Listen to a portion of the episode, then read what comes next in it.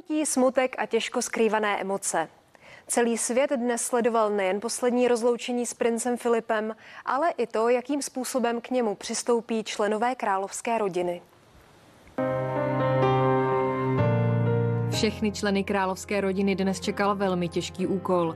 Nejen důstojně vyprovodit zesnulého prince Filipa, ale zároveň i skrýt dojetí a emoce, které pro vysoce postavenou šlechtu nejsou na veřejnosti vhodné.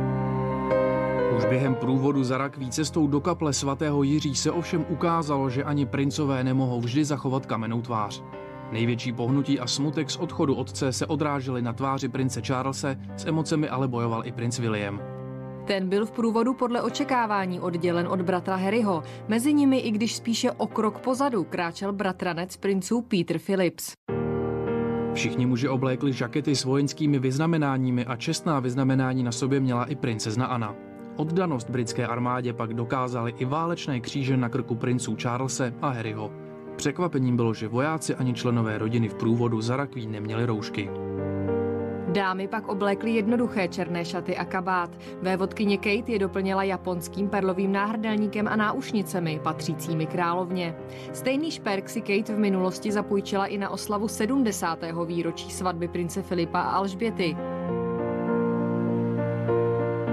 Odrazem dnešní doby se staly roušky, které si všichni členové rodiny nasadili před vstupem do kaple. Většina z nich byla čistě černá, jen manželka prince Charlese Camilla zvolila ozdobnou masku a princ Charles stejně jako jeho matka černou roušku lemovanou bílými pruhy. Své emoce se rodina snažila držet na úzdě i během ceremoniálu. Po konci obřadu ovšem svitla naděje všem, kteří pohřeb brali jako možné znovu spojení mezi bratry Harrym a Williamem. Ti se k sobě na chvíli přiblížili během odchodu z kaple a dokonce prohodili pár slov.